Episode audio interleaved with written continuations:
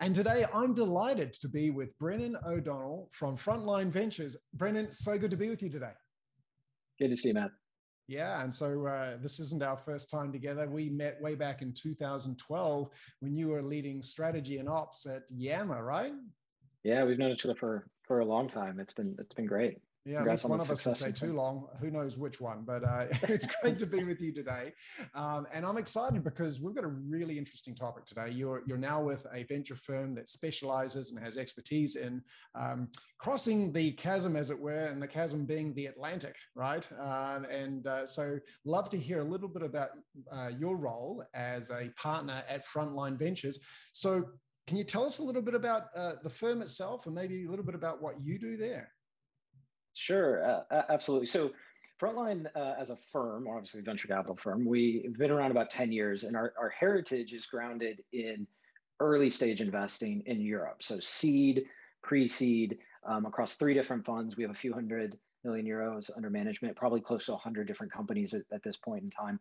Um, and it's all B2B as a focus, but apart from that, really broad in terms of uh, in terms of the types of companies that, that we invest in. And then I co-lead our second practice, which uh, we spun up uh, about two or three years ago, um, where it's growth stage investing. And as you said, we focus on investing in US companies and we specifically help them with European expansion. Uh, and, and the genesis uh, for, for, the, for, the, for the growth fund was really based um, off of the operating experience of myself and my partner Stephen McIntyre. We worked together in the early days of Google in, in Europe for five or six years. Um, and then I came back to the States and, you know, my career through Yammer and a handful of other startups leading go to market, you know, that was always the tip of the spear for European expansion. So it's been a big thread of, of my career, uh, both leading go to market teams and expanding internationally. And Stephen then went and ran um, Twitter for about five or six years for Europe, Middle East, and Africa. So we both kind of had this intersection of our careers.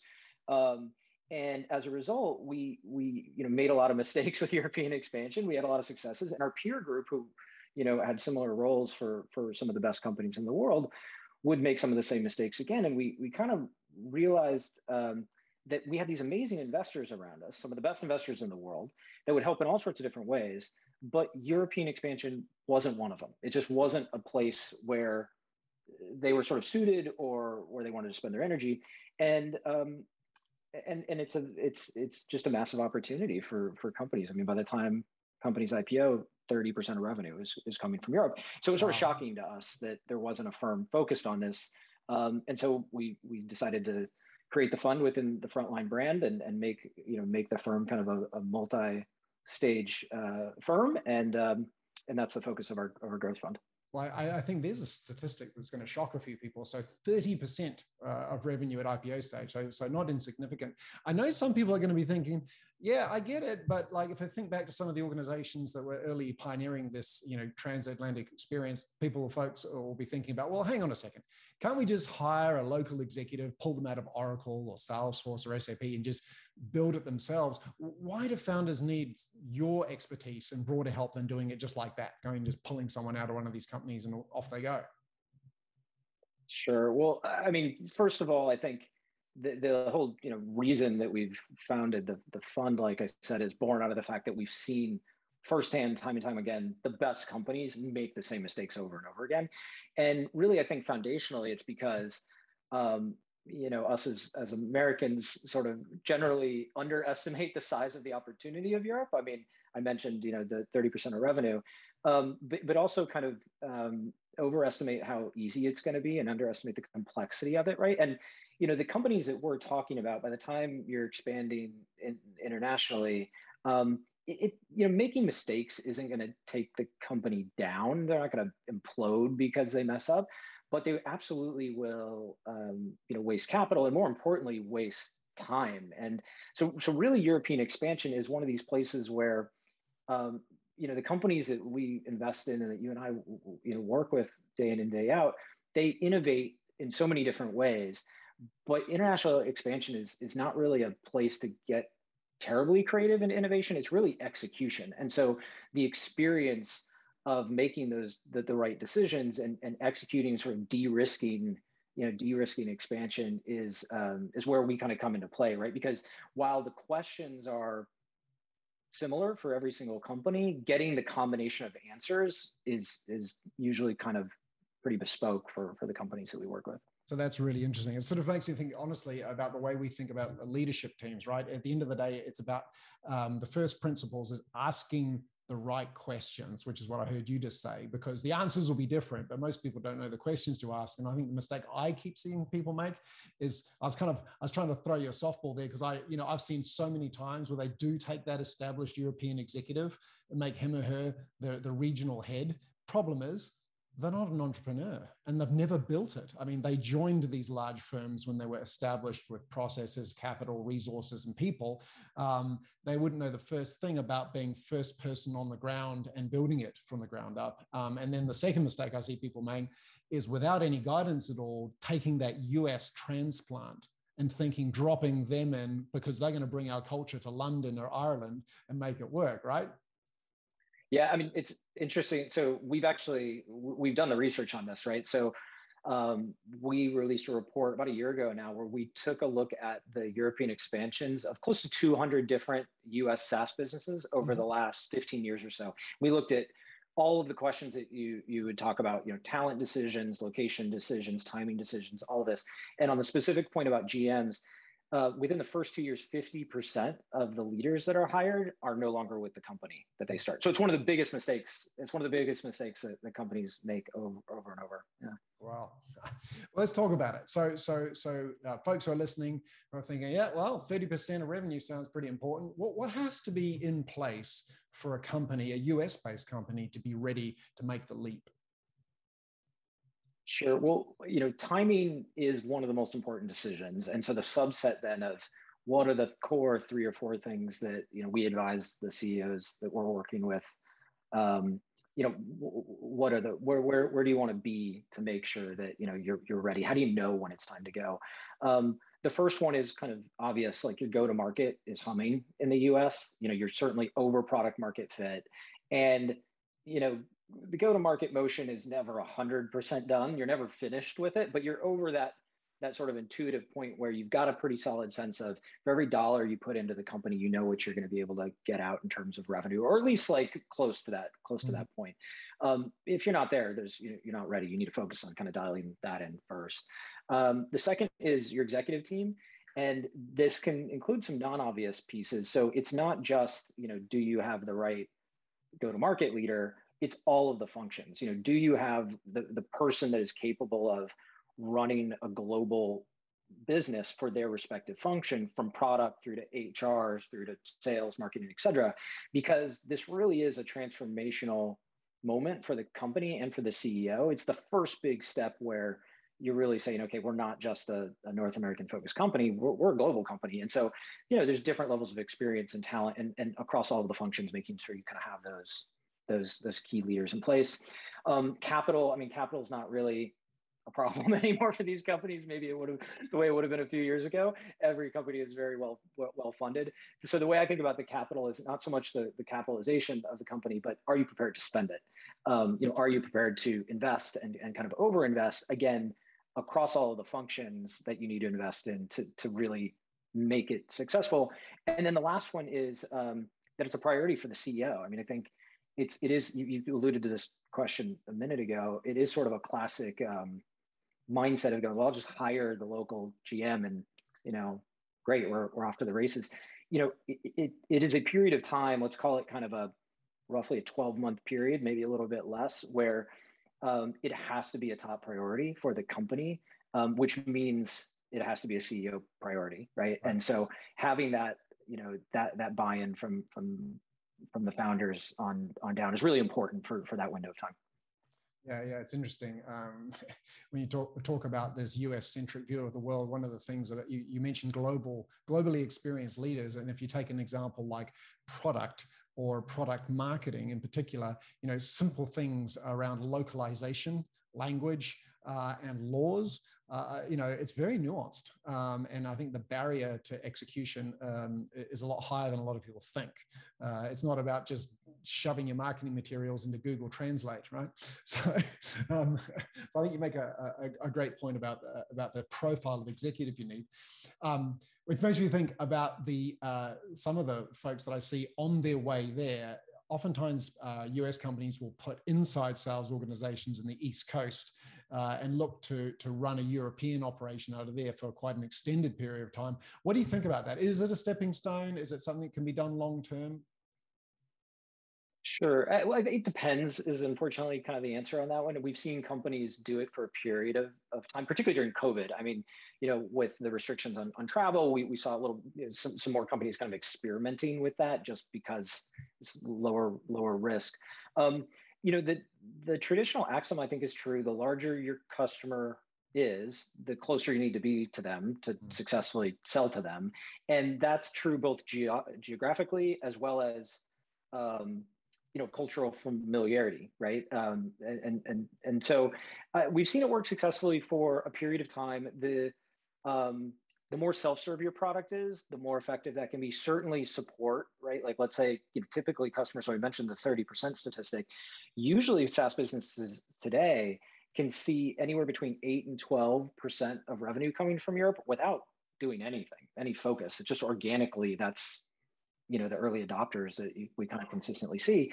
So if you if you have a percentage of your customer base that you can see as european based and predominantly english speaking supporting them with like a you know sales assisted motion or or you know customer success on the east coast and stuff great kind of starting points but we kind of get back to the advice we usually give is um, as soon as you're ready with those criteria that, that we mentioned earlier uh, you, you you should go right. You should as soon as you're prepared to make the investment, you should make make the investment. I know we'll talk a little bit more about timing in a in a minute, but I can elaborate. I can elaborate on that because the local market in Europe is is just you know seeing tremendous companies that are getting created. There's just fantastic businesses that are getting built. So you know you you want to go as soon as you're as you're ready to go. Yeah, it's interesting too. And when people talk about Europe, they speak about it as though it's a single entity, right? And then, you know, and the nuances about CIS or um, uh, EMEA or uh, MENA, uh, depending on what you want to look at, you know, the DACH region, the Benelux. I mean, you know, there's so much stuff that we're not really familiar with here. And, and I think it's a real mistake to think that you can treat it as a thing um, and, and run it out of the US for extended periods of time. Um, yeah. Know, what I think what would be helpful um, is if you gave us perhaps one example that might come to mind of a company that's done really well and, and what you think sort of distinguishes them in their in their uh, transatlantic mission. Sure. Well, one, one other point actually on on on the the last question was um, we also have this concept of success amnesia that we talk about with CEOs a lot. Again, the companies by the time they're expanding into Europe, they're doing really really well, and it's very easy to forget all of the hard work you had to put in to get to the point that you're at, right? Whether that was finding product market fit, whether it was A/B testing your your marketing channels, whether it was building up your sales team and figuring out what works from an outbound and inbound, all of these things you're all of a sudden working, and it's really easy to forget what you had to do to get there. If you have your team in the East Coast or in the U.S., you're going to have success initially, right? Your product is going to have early adopters. I guarantee people will hit their quota. You're gonna you're gonna make those initial sales but you're not necessarily going to be capturing the learnings and either validating are these things actually working in the new market we're focused on or do we need to kind of take a different approach because you're just going to be kind of catching the fish that are jumping in the net right so anyways th- that was on the last the last question but it's another kind of important piece of you know having people local is the only way you capture that um, in terms of companies uh, and we've worked with so many great companies that have, that have done this well. Uh, you know, a recent example is Lattice, um, you know, company that we're fortunate to be investors in. They officially launched in in the UK uh, in September, but actually started, uh, you know, started building out the presence there uh, in Q1 of, of this year. And you know, it goes back. What's made them successful kind of goes back to the points you know we talked about are, are what's important. Number one, Jack's an amazing founder um, and had CEO buy-in and, and prioritization, you know, right from the outset. It's, it was one of their core kind of four or five um, goals for, for 2021 is, you know, successfully expanding in, into Europe. Um, as, a, as a consequence, we also had strong executive team alignment. You know, we spent sessions with the whole team together, getting them all aligned on what the goals were going to be uh, and how to execute on that. The timing, I think, was really interesting for them. You know, the the commitment to make it a priority was was decided when we were still pretty much in the thick of you know lockdowns and and and the pandemic, um, and I think that speaks to you know for for for that company and the quality of the leadership team and sort of the strength of the business accelerating out early of of kind of that you know traumatic period that we were in was um, was something that was not an obvious decision at, at the time you know easily could have said let's wait another six months. Um, but that has put them in a very very strong position uh, in terms of you know the hiring they've they've been able to to make and how they've kind of prioritized the market. And i was just there last week meeting with seth and the local team. I mean since since june so in what three or four months they've gone from zero to nearly 22 people in, in the office there. So they're just, it's incredible growth.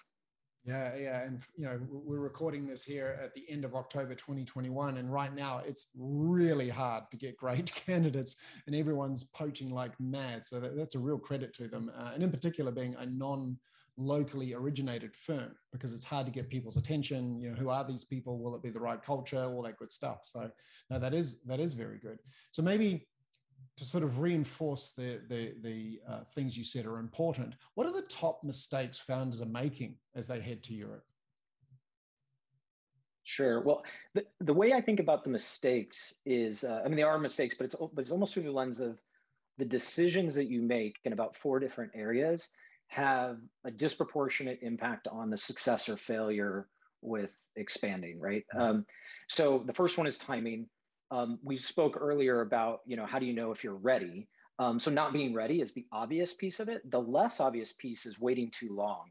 Um, it's really easy to sort of say, oh, we're going to focus on the U.S. market for an extended period of time because the market's so big and you know we have so much to do here, and we're going to put that off a little bit.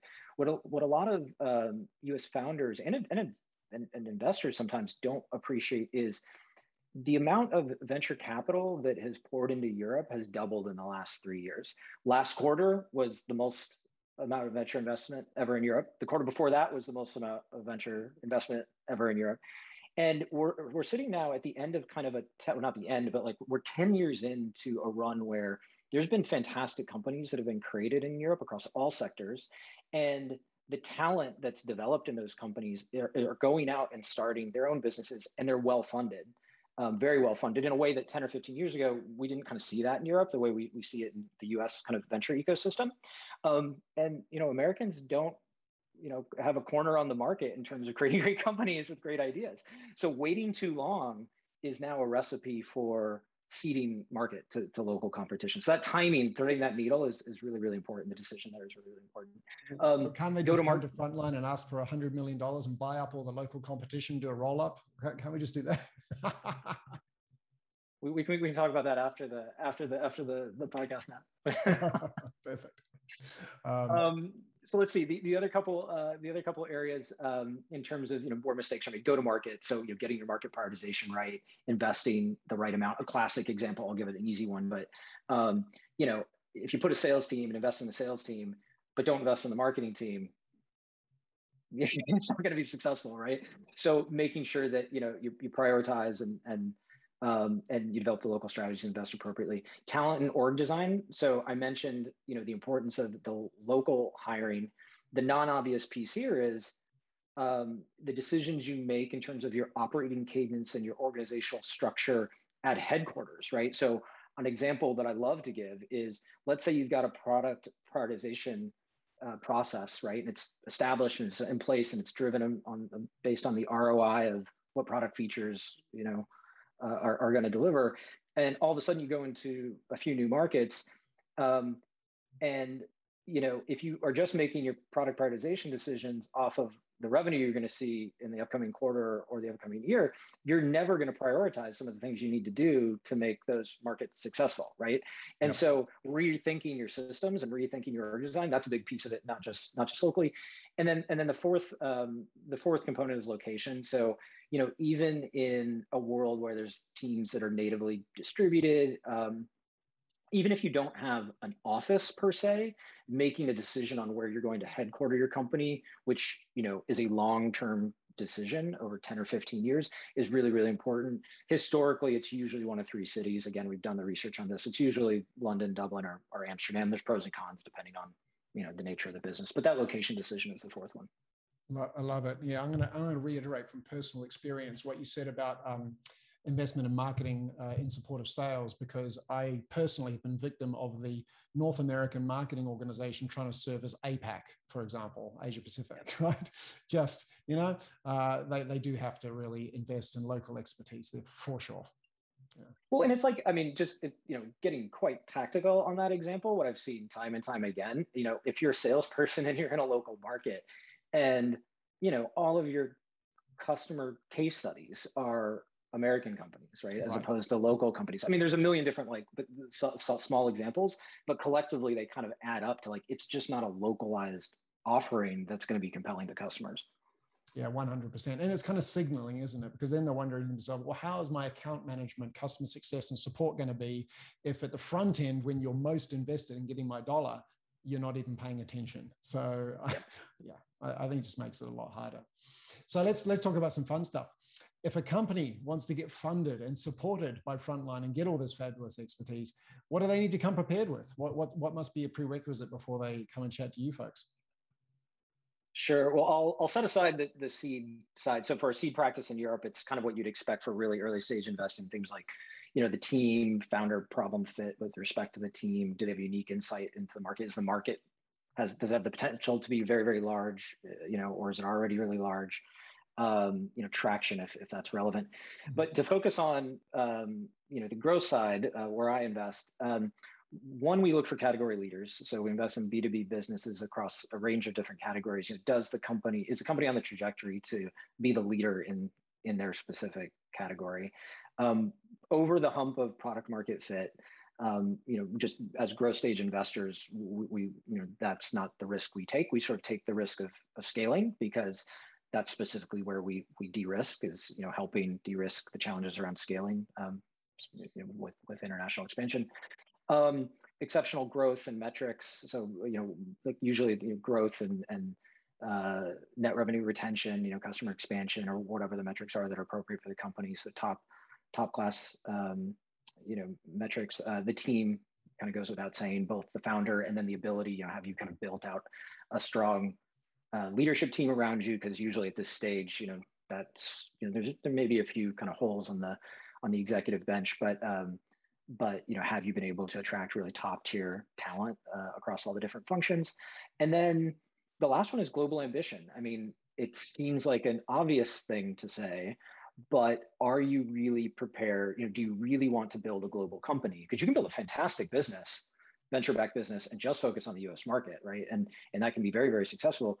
Do you really want to build a global business and are you prepared to do the things that are required make the investments that are required sort of transform your company transform yourself as a leader into you know that scale of of business yeah, that, that makes sense. It, it, makes me think about just sort of being venture investable. You've got to have that really big vision and and and, and you know swing for the fences, as it were, uh, type type view of the world, don't you? So no, that's that's an interesting piece of guidance. Uh, I, I, like that.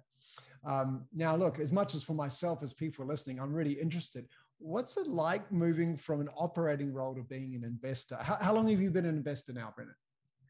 Uh, uh, well, officially as a career, about two years. I mean, I've angel, I've been yeah. angel investing for ten years, but sure. um, okay, this but, is but in terms so of the career, the career switch, about two years. Yeah, yeah, you, you've got past the, the the the the honeymoon. What's it like? Tell us tell us about that experience in terms of how you spend your time, what you think about, and what's your perspective on it now? Yeah, well, I mean, at a personal level, I love it. I think a lot of you know a lot of career decisions are just tied to you know what makes sense for for you in the intersection of you know what are you good at, what value can you provide, what do you like to do, those sorts of things.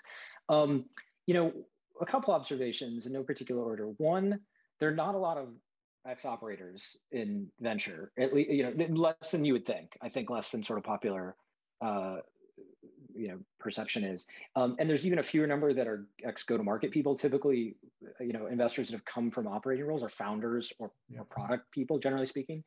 Um, so that's been really interesting and i think a nice differentiation just when you talk to founders to be able to bring a you know go to market um, operating perspective. Um, i think another interesting thing again it's kind of concept misconceptions about um, you know what being a venture investor is you know you're a money manager. I mean it's fantastic that we get to do it by working with high growth technology companies and founders that we love and help them in all these different ways. But you've got you know a lot of different constituents and at the end of the day you know you're you're a fiduciary to your lps right and are responsible for their capital and returning that capital. Uh, and so you know we're stewards of tens of millions of dollars and the um, you know, the, the, a lot of the things that come with that, uh, you know, require spending time in a lot of interesting areas that people don't necessarily appreciate because it's not as um, not as visible from the outside. Uh, for me, having that that not been a part of my career at all historically, at the LP level at least, it's fascinating because it's really really interesting to like learn, uh, you know, how learn how these kind of ecosystems work. Um, I think one really interesting distinction, one or two interesting distinctions um, from operating roles, particularly on the go-to-market side, really long feedback loops, right? So we're talking about funds that are 8, 10, 12 years long, right? So not only is it a big commitment, but it's not like when you're going out and trying to, you know, sell a new product to, to a market and you're, you're testing your pitch and you're testing your you know, you go to market strategy and you kind of figure out pretty quickly, is it work, is it not work, we'll try something different. You really don't know if you're good at uh, good at this for a very long, very long period of time. And so that's different. It's also um, it's also an individual sport. So at Frontline, we very much take a team mentality. Um, but at the end of the day, compared to you know running teams and celebrating wins, a team and being a leader of you know uh, larger teams and stuff, it is much more a of an IC role, right? I mean, if you don't send an email or pick up a phone, like no one's going to do it for you. And so that's that's different, but but it's also kind of nice at this stage in my career, frankly, kind of switching to that um, because it's different. And I think the last thing I would say is, um, you know, if you're intellectually curious, you know, curious, uh, it's fantastic. It's the best job in the world. You get to like spend your time learning about all sorts of different areas, meeting all sorts of different types of people. Um, which just means that it's you know lots of diversity in terms of what you're doing and uh, nothing is nothing is ever dull so. Love it. Well brennan this has been fascinating. So a couple of great takeaways uh, more than a couple a few good takeaways there for people thinking about making the, uh, the cross uh, uh, across the atlantic. Um, and if they want to find you it's going to be brennan o'donnell. Like i'm guessing you've got a, a couple of followers on linkedin there uh, frontline ventures so i'm sure you'll be yeah just brennan at frontline.vc is fine so uh, say that again, that email. Oh, it's just, it's Brennan at frontline.vc. All right, look out. Here comes a flood to your inbox. Fantastic stuff. Thanks a lot, Brennan. Really appreciate uh, spending some time with you today and um, look out for those emails. Great. Thanks, Matt.